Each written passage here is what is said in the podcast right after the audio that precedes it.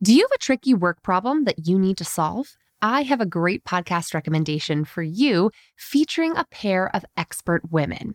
Whether you're just starting your career or a seasoned professional, check out Fixable, a podcast from TED.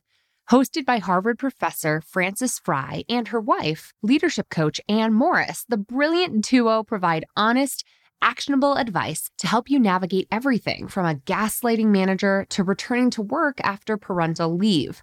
They'll leave you feeling empowered and ready to act. Listen to Fixable wherever you get your podcasts.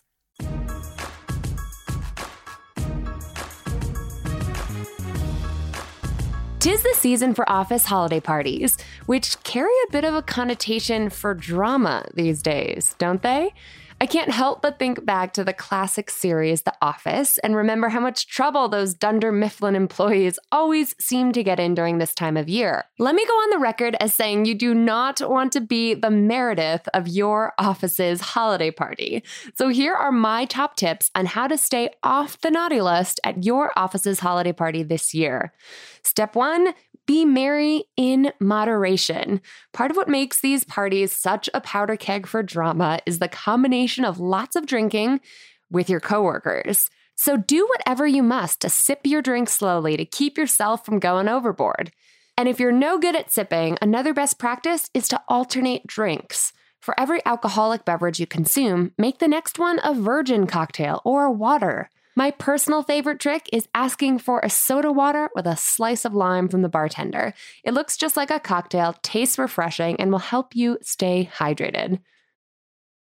The most important thing is to remember to know thyself. If you're like me and you're a total lightweight with a tendency to run your mouth, just stay sober. No one says you have to get toasted with Tony from accounting. And if you don't feel like you can be your uninhibited self around your coworkers, just keep the booze at bay. Now, tip number two is to dress festive but keep it professional. Holiday party attire calls for a more festive look than your everyday office wear, sure, but that doesn't mean wearing what you might rock at the club.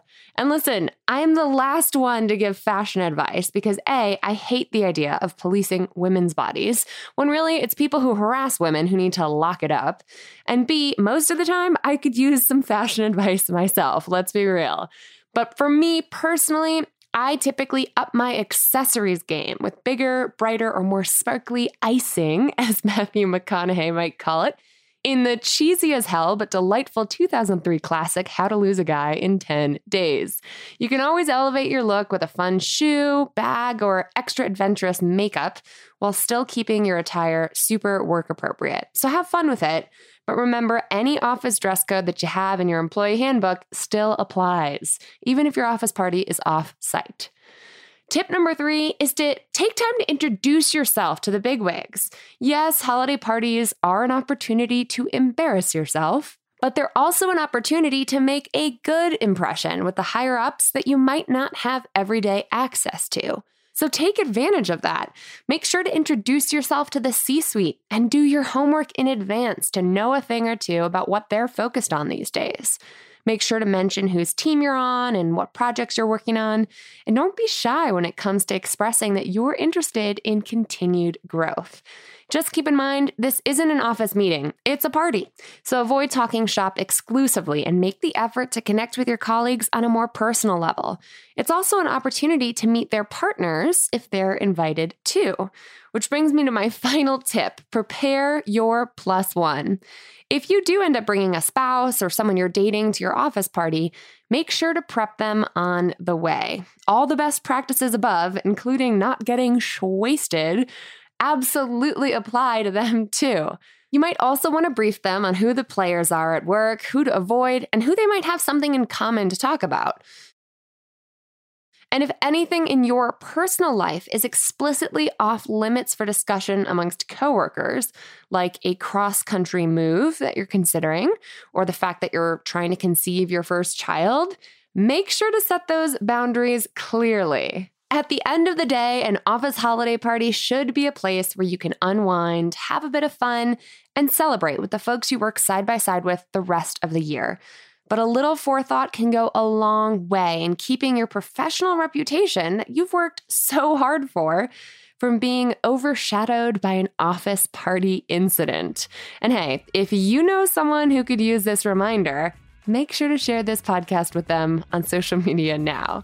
Happy holidays, boss. And here's wishing you a happy office holiday party and all the other holiday parties on the docket for the rest of the month.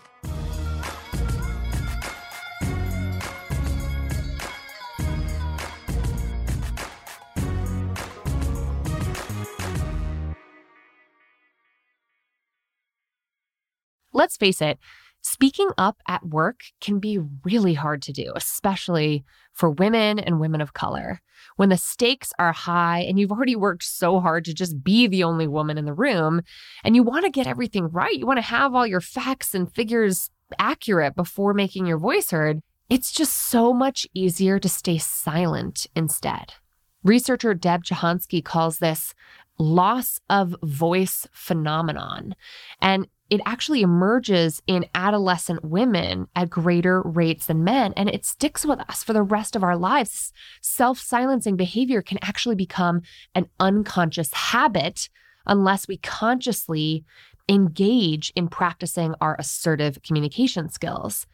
And we here at Bossed Up have set out to help women like you do just that. Speak Up, my live assertive communication course, is back open for enrollment, and we're kicking off a new cohort launching this June. Over the course of eight life changing weeks, you'll have access to interactive online curriculum and live weekly practice sessions where you, Irene, and I, and a cohort of fellow Speak Up bosses who are owning their voice, overcoming the social messages that have taught us to keep silent, and really learning to strategically and assertively communicate when it matters most, will actually have the practice time to rewire our brains, create new neural pathways, and build better habits when it comes to speaking up with confidence and precision and assertively communicating in the workplace. Learn more and enroll today to secure your spot at bossedup.org slash speak up. That's bossedup.org slash speak up.